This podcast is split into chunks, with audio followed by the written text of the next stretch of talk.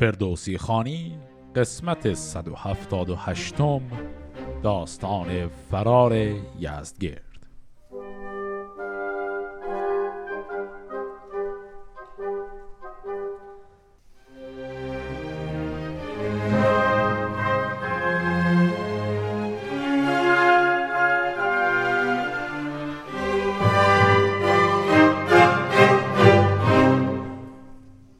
انتهای قسمت قبل دیدیم که یزدگرد سوم وقتی که لشکر رستم شکست خورده و تنها لشکری که براش مونده مال برادر رستم فرخزاد هست تصمیم می‌گیره به سمت خراسان حرکت کنه و اونجا گفت که فردی هست به نام ماهوی و می‌خواد از او کمک بخواد.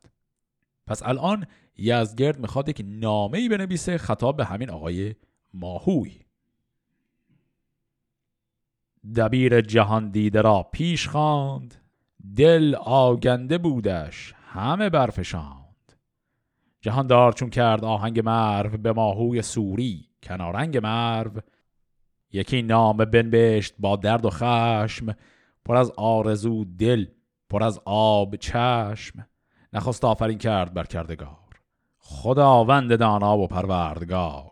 خداوند گردنده بهرام و هور خداوند پیل و خداوند هور کند چون بخواهد ز ناچیز چیز که آموزگارش نباید بنیز.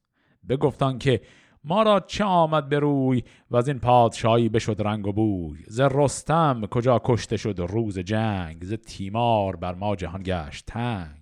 به دست یکی سعد وقاص نام نه بوم و نژاد و نه دانش نه کام. کنون تا در تیسفون لشکر است. همین زاغ پیسه به پیشندر است. تو با لشکرت رزم را ساز کن سپه را بر این بر هم آواز کن. من در نشاپور یک هفته بیش نباشم که رنج دراز است پیش. به مروایم و کس فرستم بدین به خاقان ترک و به بخپور چین.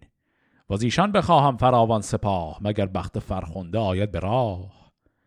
من اینک پس نامه برسان باد بیایم به نزد تو ای پاک و راد. خب از این شد نامه ای که ایشون الان داد برسه به ماهوی سوری. پس ایشون لقبش از ماهوی سوری ولی مال منطقه مرف هست. فرستاده دیگر از انجمن گزین کرد بینادل و رایزن. یکی نامه بنوشت دیگر به توس. پر از خون دل و روی چون سندروس. نخست آفرین کرد بر دادگر کزو دید نیرو و بخت و هنر. خداوند پیروزی و فرهی خداوند دیهیم شاهنشهی. پی پشه تا پر و چنگ عقاب به خشکی چو پیل و نهنگ اندراب ز پیمان و فرمان او نگذرند دم خیش بی رای او نشمرند. ز شاه جهان یزد گرد بزرگ پدر نام و شهریار سترگ سپهدار ایران و پیروزگر نگهبان جنبنده و بوم و بر. ز تخم بزرگان یزدان شناس که از تاج دارند از اختر سپاس که از ایشان شد آباد روی زمین. فروزنده تاج و تخت و نگین سوی مرزبانان بغمنج و گاه که با فر و برزند و باداد و راه. شمیران و روینه و راد کوه کلات از دگر دست و دیگر کروه. نگهبان ما باد پروردگار شما بیگزند از بد روزگار. مبادا گزند سپهر بلند مبیکار آهرمن پرگزند همانا شنیدند گردن کشان خنیده شدن در جهان این نشان که بر کارزاری و مرد نژاد دل ما پرآزرم و مهر است و داد. به ویژه نژاد شما را که رنج فزون است نزدیک شاهان گنج. چو بهرام وارونه آمد پدید ز فرمان و دیهیم ما سرکشید شما را دل از شهرهای فراخ بپیچید و از باغ و میدان و کاخ. بدین داستان راغ و کوه بلند کده ساختید از نهیب گزند. گریدون که نیرو دهد کردگار به کام دل ما شود روزگار. ز پاداش نیکی فزایش کنیم بر این پیش دستی ستایش کنیم. همانا که آمد شما را خبر که ما را چه آمد از اختر به سر. از این مار خار اهرمن چهرگان ز دانایی و شرم بی بهرگان. نه گنج و نه نام و نه تخت و نژاد همی داد خواهند گیتی به باد. بسی گنج و گوهر پراگنده شد بسی سر به خاک اندر آگنده شد. چون این گشت پرگار چرخ بلند که آید بدین پادشاهی گزند. از این زاغ ساران بی آب و رنگ نه هوش و ندانش نه نام و ننگ. بدین تخت شاهی نهادند روی شکم گرسنه کام دهیم جوی. انوشین روان دیده بودین به خواب که از این تخت بپراگند رنگ و آب. چون دید که از تازیان صد هزار حیونان مست گسسته مهار گذر یافتندی به دروند رود. نماندی بر این بوم و بر تار و پود. هم آتش بمردی به داتش کده شدی تیره نوروز و جشن صده. به دیران و بابل ز کشت و درود به برج حمل بر شدی تیر دود. از ایوان شاه جهان کنگره فتادی به میدان او یک سره. کنون خواب را پاسخ آمد پدید زما بخت گردن بخواهد کشید. شود خار هر کس که بود ارجمند فرومایه را بخت گردد بلند. پراگنده گردد بدی در جهان گزند آشکارا و خوبی نهان. به هر کشوری در ستمگاری پدید آید و زشت پتیاری نشان شب تیره آمد پدید زما بخت فرخ بخواهد رمید. کنون ما به دستوری رهنمای همان پهلوانان پاکیز رای به سوی خراسان نهادیم روی بر مرزبانان پرخاش جوی. ببینیم تا گردش روزگار چه بندد بر این بند نااستوار. پس اکنون ز بهره کنارنگ توس بدین سو کشیدیم پیلان و کوس. فرخزاد با ماز هم پوست است به پیوستگی نیز هم دوست است. به دلتونی است او کنون رزم جوی سوی جنگ دشمن نهاده است روی. کنون کشمگان پوران رزم خواه بیامد بر ما بدین بارگاه بگفتان چه آمد ز شایستگی هم از بندگی هم ز بایستگی. شنیدیم از این مرزها هرچه گفت بلندی و پستی و غار و نهفت. دز گمبدان تیغ با جرمنه دگر لاژوردین ز بهر بنه چو آل و تمور و چو مردی شکل ز خوبی نمودان چه بودش به دل. و از این بارگه شد به هر جای کس پژوهیده شد کارها پیش و پس. چون این لشکری گشت ما را که هست بدین تنگ دزها نشاید نشست. نشستیم و گفتیم با رایزن همه پهلوانان شدند انجمن زهر گونه گفتیم و انداختیم. سرانجام یک سربرین ساختیم که از تاج و از تخت و مهر و نگین همان جامعه روم و کشمیر و چین. ز پرمایه چیزی که آید به دست ز روم و ز تایف همه هرچه هست. از این هرچه از انبار آگندنی است. اگر پوشش است و گرفگندنی است ز زرینه و جامعه نابرید ز چیزی که آن را نشاید کشید هم از خوردنی ها ز هر گونه ساز که ما را بیاید برو بر نیاز. که این خوردنی کی در است دسترس سگ و یوزبانان ما را نبس. ز گاوان گردون کشان چل هزار به خوشندرون گندم آرند بار. کرنج آورد تا کی آید به کار؟ همان ارزن و پسته و ناردان بیارد یکی موبدی کاردان. شتروار از این هر یکی ده هزار حیونان بختی بیارند بار. همان گاو گردون هزار از نمک بیارند. تا بر چه گردد فلک؟ ز خرما هزار و ز شکر هزار. بود سخته و راست کرده شمار ده و دو هزار انگوبین خنبره. به دزها کشند این زمان یک سره نمک خورده سرپوست چون چل هزار. جز این پیشکاران بیارند بار. همان دنبه و مشک روغن هزار. بیارد یکی نیز با پایکار. شتروار سیصد ز نفت سیاه بیارند بر بارها تا دو ماه. بیاید یکی موبدی با گروه ز گاه و ز بغمنج راد کوه. به دیدار پیران و فرهنگیان بزرگان که هند از کنارنگیان به دو روزنامه به دزهان هند یکی نامه گنجور ما را دهند. دگر خود بدارند با خیشتن بزرگان که باشند از آن انجمن. همانا بران راغ و کوه بلند ز ترک و ز تازی نیاید گزند. شما را بدین روزگار سترگ یکی دست باشد بر ما بزرگ. هنرمند گویند دستور ما بفرماید اکنون به گنجور ما که هر کس که این را ندارد به رنج فرستد را پارسی جام پنج. یکی خوب سربند پیکر به زر بیابد به فرجام از این رنج بر. بدین روزگار تباه و دژم بیابد ز گنجور ما چل درم. به سنگ کسی کو بود زیر دست. یکی از این درم ها گراید به شست. از این شست بر سر شش و چهار دانگ بیارد نوشته بخواند به بانگ. به یک روی بر نام یزدان پاک که امید از اوی است و زود ترس و باک. دگر پیکرش افسر و چهر ما زمین بار ورگشته از مهر ما. به نوروز و مهر این همه راست است دو جشن بزرگ است و با خواسته است. درود جهانبان بر آن زاد مرد کسی گوز دهیم ما. یاد کرد. بلندختری نامجوی و سوار بیامد به کف نامه شهریار. خب اینی که الان خوندیم جریانش چی بود؟ اینم باز توضیح خودش رو لازم داره. قضیه از این قراره که ایشون یه نامه نوشت خطاب به این آقای ماهور در مرف بعد الان خودش طرف گفت نیشابوره که نزدیک به همین منطقه توس هست.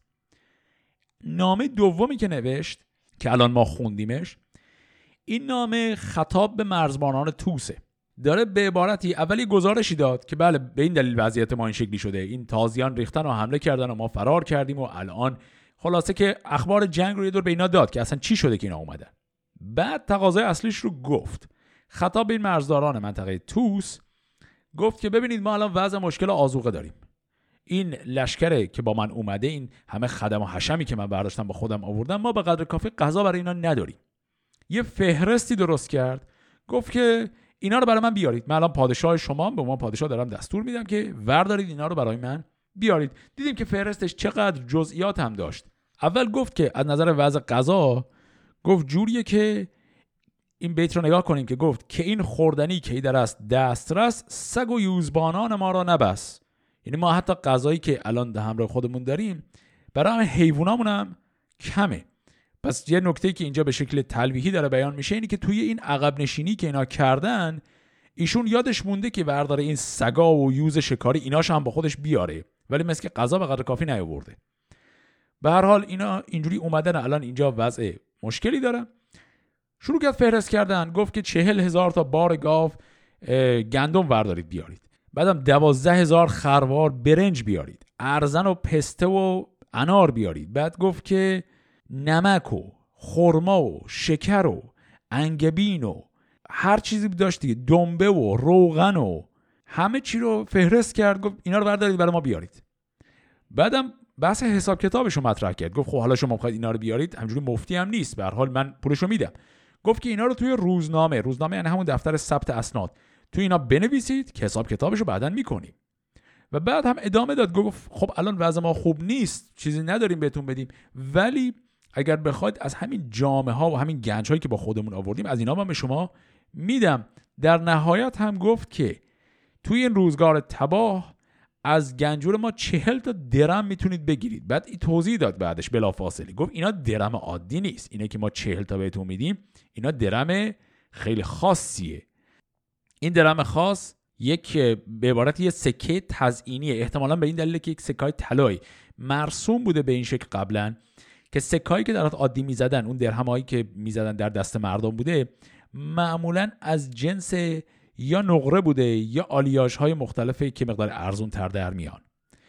سکه هایی که برای بازار خرید و فروش عادی بوده از جنس طلا اینا رو نمی‌زدن. سکه های طلا هم وجود داشته اما سکه های طلا معمولا در تعداد خیلی کم زده می شده و بیشتر جنبه تشریفاتی داشته. یعنی به عنوان هدایای خیلی گرانبها توی مثلا عید نوروز مثلا پادشاه اینو به سرداران خودش می‌داده چیزایی از این قبیل. اینجا به نظر می‌رسه یزدگرد منظورش از این درما که بعد توضیح میده میگه اینا درمای خاصی هن فرق می‌کنن منظورش همین سکای طلاه میگه یعنی ما یک سکای تشریفاتی خاصی هم داریم. اگه بخواد اینا رو به عنوان دستمزد و به عنوان پول غذاهایی که لازمه بهتون میدیم. پس خلاصه قضیه این شد که الان وضع شاه و این گروهی که باش اومدن خیلی خرابه. غذا به قدر کافی ندارن و این نامه تقاضای شاه بود برای اینکه این حجم عظیم بار غذا رو وردارید برای ما بیارید. حالا از اون طرف به هر حال این آقای ماهوی خبر آمدن یزدگرد بهش می‌رسه و می‌خواد پاش بیاد به سمت یزدگرد.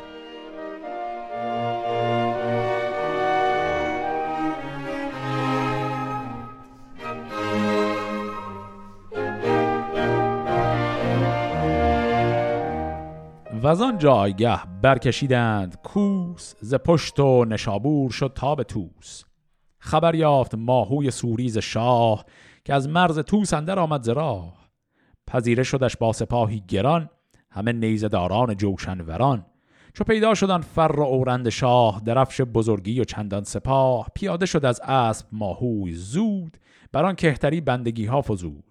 همی رفت نرم از بر خاک نرم دو دیده پر از آب کرده ز شرم. زمین را ببوسید و بردش نماز همی بود پیشش زمانی دراز. سپاهش همه خواندند آفرین برفتند گریان و سر بر زمین. فرخزاد چون روی ماهوی دید سپاهی بر آنسان رده برکشید. ز ماهوی سوری دلش گشت شاد بر بر بسی پندها کرد یاد. که این شاه را از نژاد کیان سپردم تو را تا ببندی میان. نمانی که بادی بر او برجهد وگر خور سپاسی بر او برنهد. مرا رفت باید همی سوی ری. ندانم که کی بینم این تاج کی. که چون من فراوان به داوردگاه شد از جنگ آن نیزداران تباه. چون رستم سواری به گیتی نبود. نگوش خردمند هرگز شنود. به دست یکی زاغ سر کشته شد به من بر چنین روز برگشته شد که یزدان ورا جای نیکان دهاد سیه زاغ را درد و پیکان دهاد. بدو گفت ماهوی که پهلوان مرا شاه چشم است و روشن روان پذیرفتم این زینهار تو را سپهر مرا شهریار تو را. فرخزاد هرمزد از آن جایگاه سوی ری بیامد به فرمان شاه. پس به این شکل فرخزاد تا همین نزدیک مرو رفت و شاه رو تحویل داد به همین آقای ماهوی و سفارش ها هم بهش کرد گفت که دیگه این شاه ما هست دیگه مراقبش باش من میرم به سمت ری برای که برم به سمت مرکز کشور برای جنگ با همین عربی که دارن میان. و خیلی واضح گفت که بعید من زنده از این جنگ برگردم. بر این نیز بگذشت چندی سپهر. جدا شد ز مغز بدندیش مهر. شبان را همی تخت کرد آرزوی دگرگونه تر شد به داین و خوی. تن خیش یک چند بیمار کرد پرستیدن شاه دشخار کرد. یکی پهلوان بود گسترده کام نژادش ز ترخان و بیژن به نام. نشستش به شهر سمرقند بود و از آن مرز چندیش پیوند بود. چو ماهوی بدبخت خود کام شد از اون نزد بیژن یکی نامه شد که ای پهلوان زاده بیگزند. یکی رزم پیش آمدد سودمند که شاه جهان با سپاهی در است. نشستش زگیتی به مروندر است. گرایی سر و تاج گاهش تو راست همان گنج و چتر و سپاهش تو راست زکین نیاگان به دل یاد کن بر این تخمه بر داد بیداد کن. چو بیژن نگه کرد و آن نامه دید. جهان پیش ماهوی خود کامه دید. به دستور گفت ای سر راستان چه داری به یادن در این داستان؟ به یاری ماهوی اگر من سپاه برانم شود کارم ای در تباه. به من بر کند شاه چینی فسوس مرا بیمنش خواند و چاپلوس. وگر نکنمین گوید از بیم کرد همی ترسد از روزگار نبرد.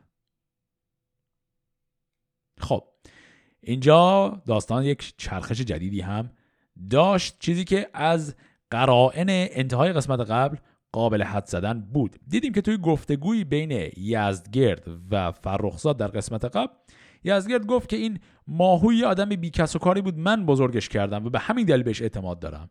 فرخزاد گفت اتفاقا دقیقا به همین دلیل نباید بهش اعتماد کنی. الان دیدیم که این آقای ماهو یه مدتی مراقبت از یزدگرد رو داره انجام میده اما به مرور زمان وهم ورش میداره و شروع می‌کنه نقشه کشیدن. گفت که یک پهلوانی هست مال منطقه سمرقنده. چون مال منطقه سمرقنده پس میشه طرف مرز نزدیک به ترکان. پس ایشون یه پهلوان کشور همسایه است به عبارتی.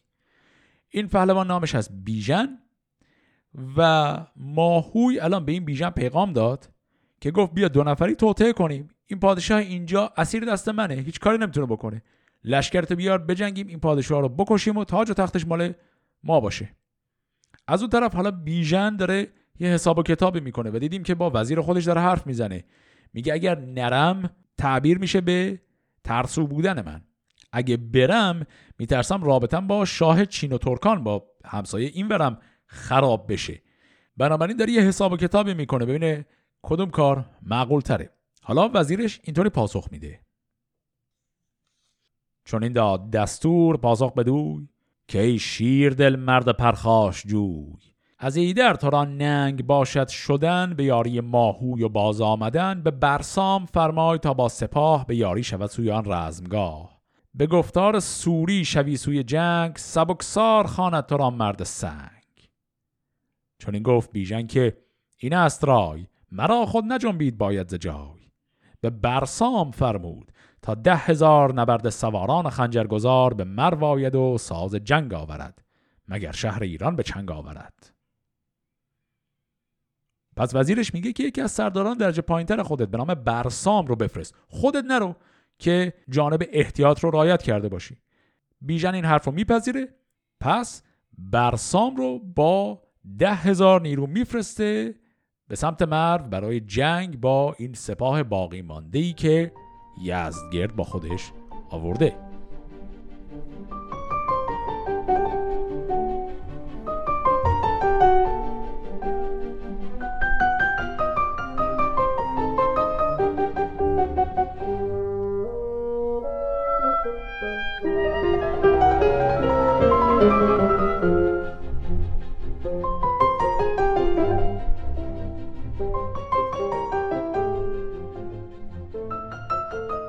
سپاه از بخارا چو پران تزرو بیامد به یک هفته تا شهر مرو.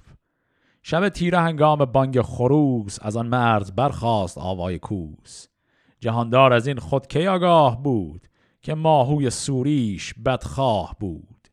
به شبگیر گاه سپید دمان سواری سوی خسرو آمد دمان که ماهوی گوید که آمد سپاه ز ترکان. کنون بر چه رای است شاه؟ سپهدار قام است و بخپور چین سپاهش همی برنتابد زمین. برا شفت و جوشن بپوشید شاه فراز آمدند از دروی سپاه. بیا راست با میمنه میسره به جنگ اندر آمد سپه یک سره. همی بود با نیزه در قلب گاه شد از گرد گیتی سراسر سیاه. رده برکشیدند و بر شد خروش سپهدار ایران برآورد جوش. چون نیروی پرخاش ترکان بدید بزد دست و تیغ از میان برکشید به پیش سپاه اندر آمد چو پیل زمین شد به کردار دریای نیل. چون ابر خروشان یکی حمله برد پس پشت او در نماند هیچ گرد. همه پشت بر تاج برگاشتند میان سوارانش بگذاشتند. چو برگشت ماهوی شاه جهان بدانست نیرنگ او در نهان. چون این بود ماهوی را رای و راه که آید بدان سرگرفتار شاه. شانشاه در جنگ شد ناشکیب همی زد به تیغ و به پای و رکیب فراوان از آن نامداران بکشت. چو بیچاره ترگشت بنمود پشت. ز ترکان بسی در پس پشت اوی یکی کاولی تیغ در مشت اوی. همی تاخت همچون شب از ابر برق. یکی آسیا دید بر آب زرق فرود آمد از اسب شاه جهان. ز بدخواه در آسیا شد نهان. سواران به جستن نهادند روی همه زرق او گشت پر گفتگوی. از او باز من دست زرین ستام همان گرز و شمشیر زرین نیام. بدن بخشش اندر خروشان شدند از آن اسب آن ساز جوشان شدند. نهان شاه در خانه آسیا نشست از بر خشک لختی گیا. چون این است رسم سرای فریب فرازش بلند است و شیبش نشیب. بدانگه که بیدار بود وقت اوی به گردن کشیدی فلک تخت اوی. کنون آسیایی بیامدش بر ز نوشش فراوان فزون داد زهر. چه بندی دلن در سرای فسوس که هزمان به گوش آید آوای کوس؟ خروشی براید که بربند رخت نبینی جز از تخته گور تخت. خب پس این جنگ رو دیدیم به چه شکل پیش رفت؟ این لشکری که آقای بیژن اون پهلوان ترک از منطقه سمرقند فرستاد این رسید و حمله کردند به لشکر یزدگرد و توی همین بهبوهه جنگ هم اون گروهی که مال ماهوی بودن فرار کردن و بقیه لشکر هم از هم پاشید. این وسط یزدگرد یه مقداری هم جنگید ولی خب کار خاصی نمی‌تونست بکنه و در نهایت فرار کرد. دیدیم که وقتی فرار کرد رفت گفت که یک آسیا دید بر آب زرق. این کلمه زرق اینجا اسمه اسم یک ده یک شهر یا ده کوچکی نزدیک مرو هست. پس توی همین ده یه آسیایی هست. یکی دونه از این آسیاهای آبیه که کنار رودخونه هست و ایشون رفت و توی این آسیا قایم شد. و قبل از قایم شدنش هم اسب خودش و گرز و شمشیرش هم انداخت اونجا. و اون گروهی از سربازان که همجوری تعقیبش می‌کردن اینا به این اسب و این زره و اینا که رسیدن چون غنایم خیلی گرانبهای دیگه به حال مال شاهه اینا سر این شروع کردن دعوا کردن با هم دیگه. کلا بیخیال دنبال شاه گشتن شدن. صرفا به همین غنایمی که از شاه تونستن کسب کنن بسنده کردند و شاه رو ول کردند. بدون هیچ سپاه و سلاح و بدون هیچ چیزی ایشون صرفا توی ساختمان همین آسیا مخفی شده. دهان ناچریده دو دیده پراب همی بود تا برکشید آفتاب. گشاد آسیابان در آسیا به پشتن درون بار لختی گیا. فرومایه ای بود خسرو به نام نه تخت و نه گنج و نه تاج و نه کام. خور خیش از این آسیا ساختی به کاری جز این خود نپرداختی. گوی دید برسان سروی بلند نشسته بر آن سنگ چون مستمند.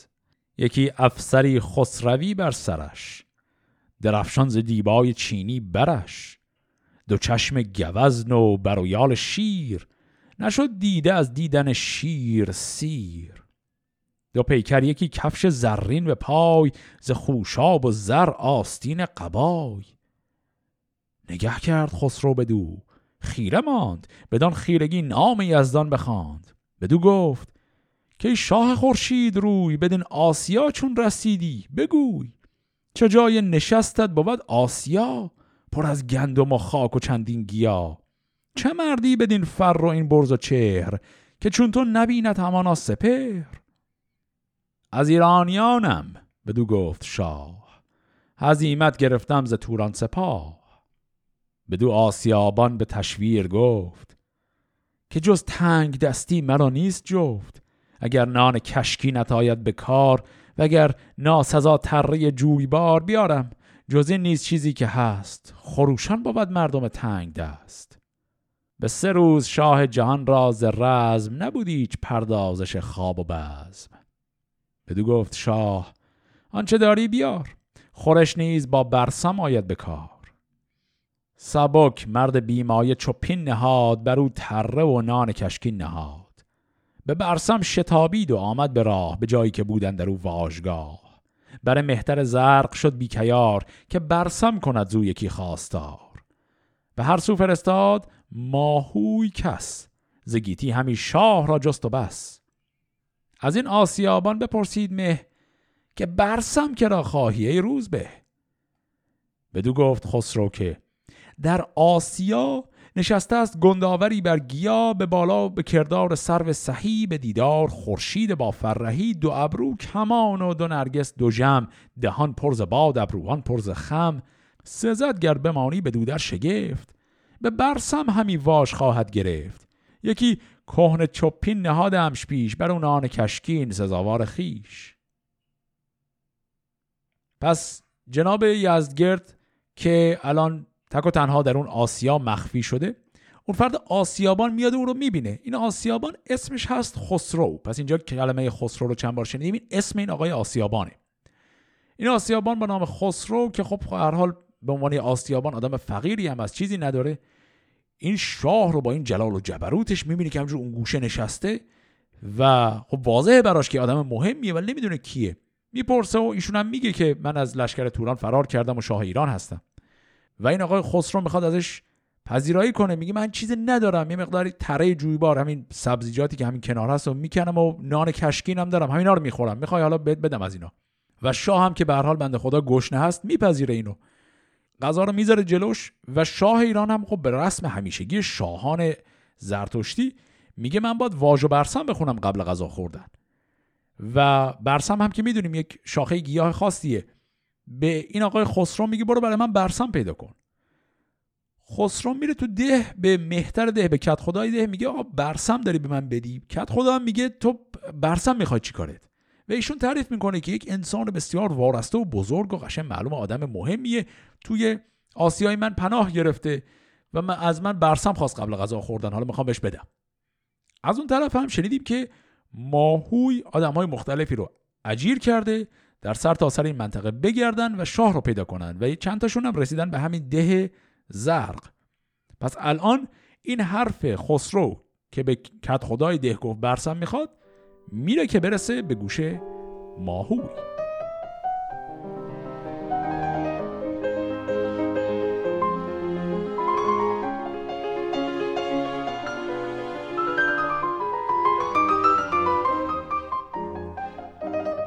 بدو گفت مهتر که از ایدر بپوی این هم به ماهوی سوری بگوی.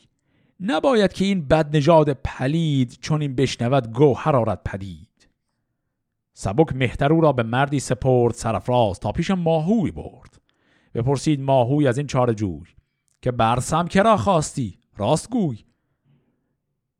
چون این داد پاسخ بدو ترسگار که من بار کردم همی خواستار در آسیا را گشادم به خشم چناندان که خورشیدم آمد به چشم.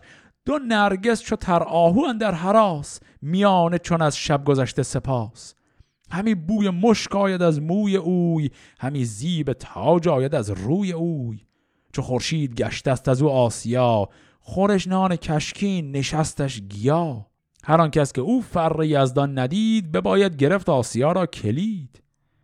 پر از گوهر نابسود افسرش ز دیبای چینی درفشان برش. بهاری است گویی در اندر بهشت به بالای او صرف دهقان نکشت.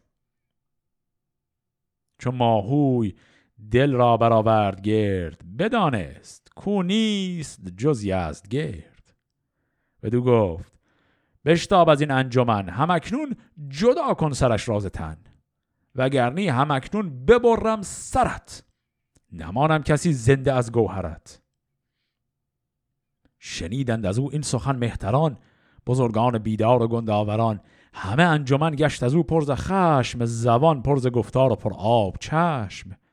یکی موبدی بود رادوی نام. به جان از خرد بر نهاد لگام. به ماهوی گفت ای بدندیش مرد چرا دیو چشم تو را تیره کرد؟ چونان دان که شاهی و پیغمبری دو گوهر بود در یک انگشتری.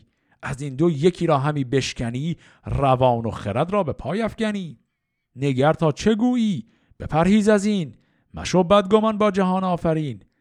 نخستین از این بر تا آید گزند به فرزند مانی یکی کشتمند که بارش کبست آید و برگ خون. به زودی سر خیش بینی نگون.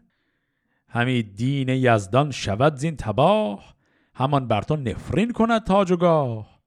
برهنه شود در جهان زشت تو پسر بدرود بیگمان کشت تو.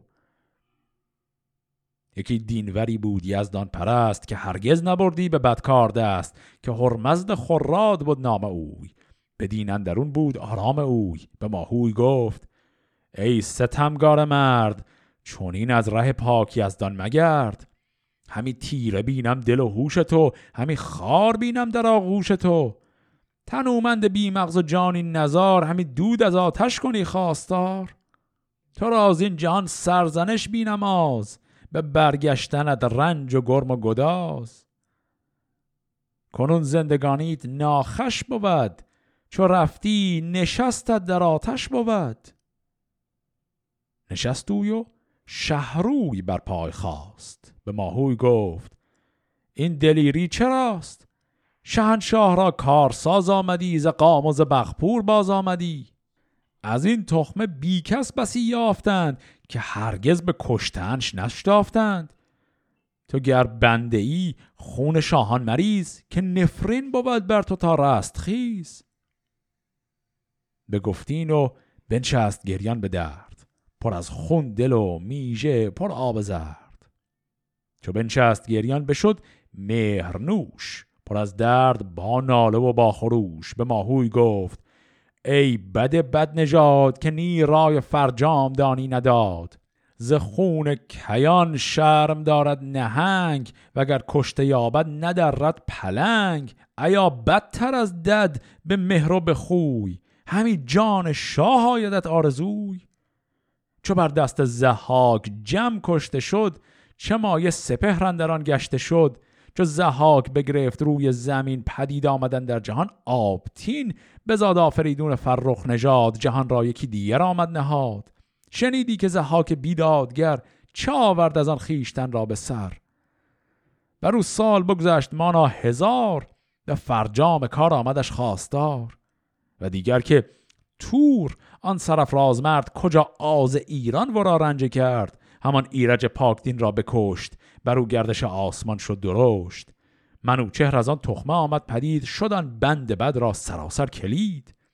سه دیگر سیاوش ز تخم کیان کمر بست بی آرزو بر میان به گفتار کرسیوز افراسیاب بشست از روان و خرد شرم و آب. جهاندار که خسرو از پشت اوی بیامد. جهان کرد پر گفتگوی نیا را به خنجر به دو نیم کرد سر کین جویان پر از بیم کرد. چهارم سخن کین ارجاس بود که ریزنده خون لحراس بود چون اسپندیار اندر آمد به جنگ ز کینه ندادش زمانی درنگ. به پنجم سخن کین هرمزد شاه چو پرویز را گش نشد دستگاه به بندوی گسته کردان چه کرد. نیاساید این چرخ گردان ز گرد. ز کردار ایشان نکردی هیچ یاد. چو خون پدر بود و مهر و نژاد چو شد دست ور جان ایشان ببرد. در کینه را خار نتوان شمرد. تو را زود یاد آید این روزگار بپیچی از اندیشه نابکار. تو زین هر چه کاری پسر بدرود زمان زمانی همی نغنود. بپرهیز از این گنج آراسته و از این مردری تاج و این خواسته همی سر بپیچی به فرمان دیو ببری دل از راه گیهان خدیو. به چیزی که بر تو نزیبد همی ندانی که دیوت فریبت همی. به آتش نهال دلت را مسوز مکن تیر این تاج گیتی فروز. سپاه پراگنده را گرد کن و از انسان که گفتی مگردان سخن. از ایدر به پوزش بر شاه رو چو بینی ورا بندگی ساز نو. و آن جایگه جنگ دشمن بسیج از رای و ز پوزش میاسای هیچ. که از این بد نشان دوگیتی شوی چو گفتار دانندگان نشنوی.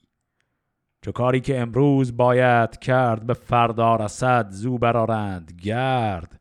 همی یزد گرد شاه را بتر خواهی از ترک بدخواه را که در جنگ شیر است و برگاه شاه. درخشان به کردار تابند ماه. یکی یادگاری ز ساسانیان که چون اون نبندد سواری میان. پدر بر پدر راد و دانش پذیر زنوشین روانشاه تا اردشیر. بود اردشیرش به هفتم پدر جهاندار ساسان با داد و فر. که یزدانش تاج کی برنهاد همه شهریاران فرخ نژاد. ز تو بود مهتر به کشور بسی نکردین چون این رای هرگز کسی. چو بهرام رازی که سیصد هزار اناندار و برگستوان ور سوار به یک تیر او پشت برگاشتند به دو دشت پیکار بگذاشتند چون از رای شاهان دلش سیر گشت سر دولت روشنش زیر گشت. فراین که تخت بزرگی به جست نبودش سزا دست بد را بشست برانگونه بر کشته شد زار و خار گذافه نبردارد این روزگار. بترس از خدای جهان آفرین. که تخت آفرید است و تاج و نگین. تن خیش بر خیره رسوا مکن که بر تو سرارند زود این سخن.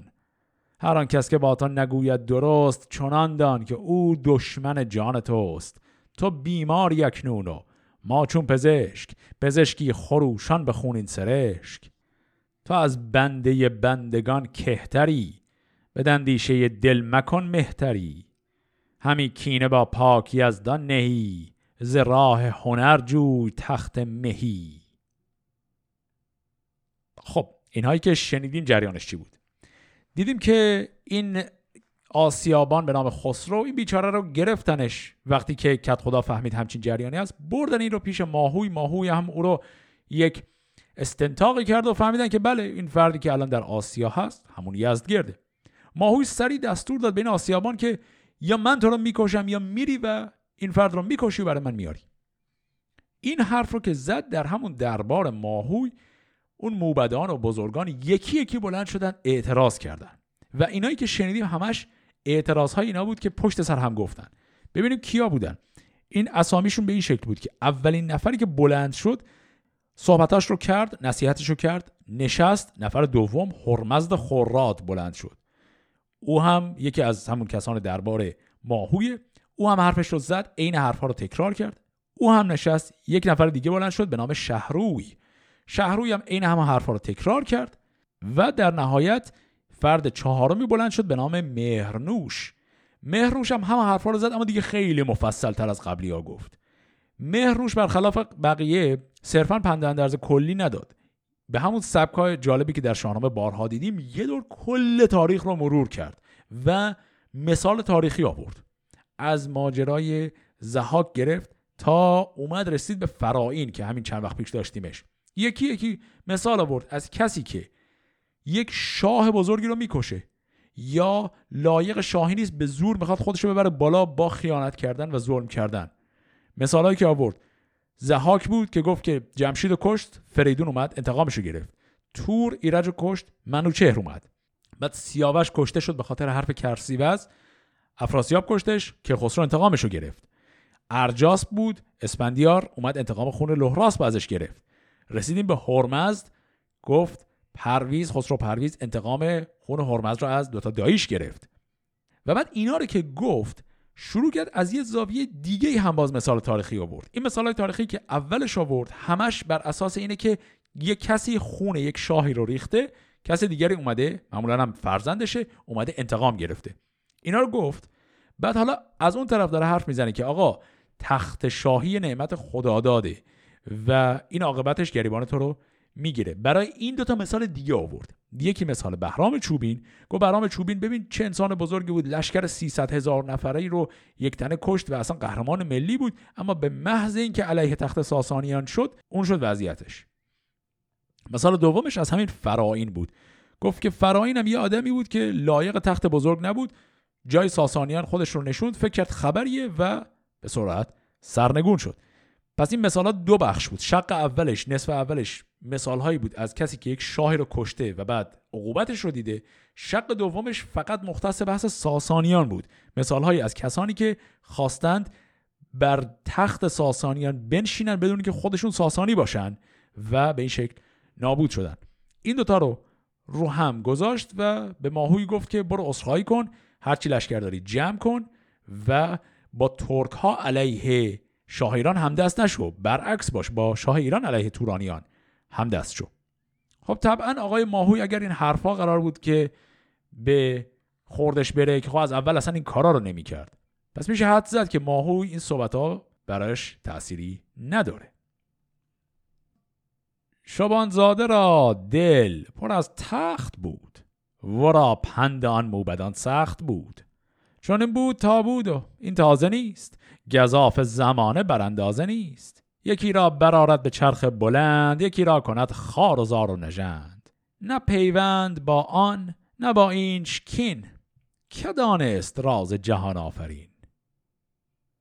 همه موبدان تا جهان شد سیاه برا این خورشید بنشست ماه. بگفتند زینگونه با کین جوی. نبود سود یک موی از آن گفت و گوی چو شب تیره شد گفت با موبدان شما را بباید شده بخردان من امشب بگردانم این با پسر. زهر گونه دانش آرم به بر. زلشکر بخوانیم داننده بیست بدان تا بدیم بر نباید گریست. برفتند دانندگان از برش.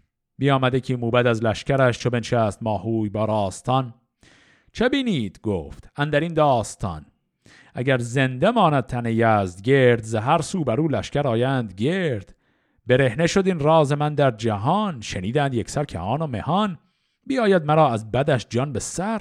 نه تن مانده ای در نبوم و نبر چون این داد پاسخ خردمند مرد که این خود نخستین نبایست کرد. اگر شاه ایران شود دشمنت از او بد رسد بیگمان بر تنت. اگر خون او را بریزی بد است. که کین خواه او در جهان ایزد است. چپ و راست رنج است و اندوه و درد. نگه کن کنون تا چه باید کرد. پسر گفت ای باب فرخنده رای چو دشمن کنی زو بپرداز جای. سپاه های دو راز ما چین و چین به دیشان کند تنگ بر ما زمین. تو این را چنین کاری مدان چو چیره شدی کام مردان بران. گر از دامن او درفشی کنند تو را با سپاه از بونه برکنند. پس دیدیم که تمام طول روز این موبدان و خردمندان همینجور یک سر دارن نصیحت می‌کنن ماهوی رو که چون این کاری نکن. شب میشه ماهو به اینا میگه باش آقا همه نصیحتاتون شنیدم دستتون هم درد نکنه. برید بخوابید من حالا یه فکری می‌کنم خودم و پسرم میشینیم فکر می‌کنیم. ایشون و پسرش میمونن به اضافه یه نفر از همین خردمندان نزدیکشون. حساب کتاب می‌خوام بکنن. میگن آقا ما که با این دشمن شدیم و علیش توطئه کردیم. الان چیکار کنیم؟ یه جورایی گیر کردیم وسط این قضیه.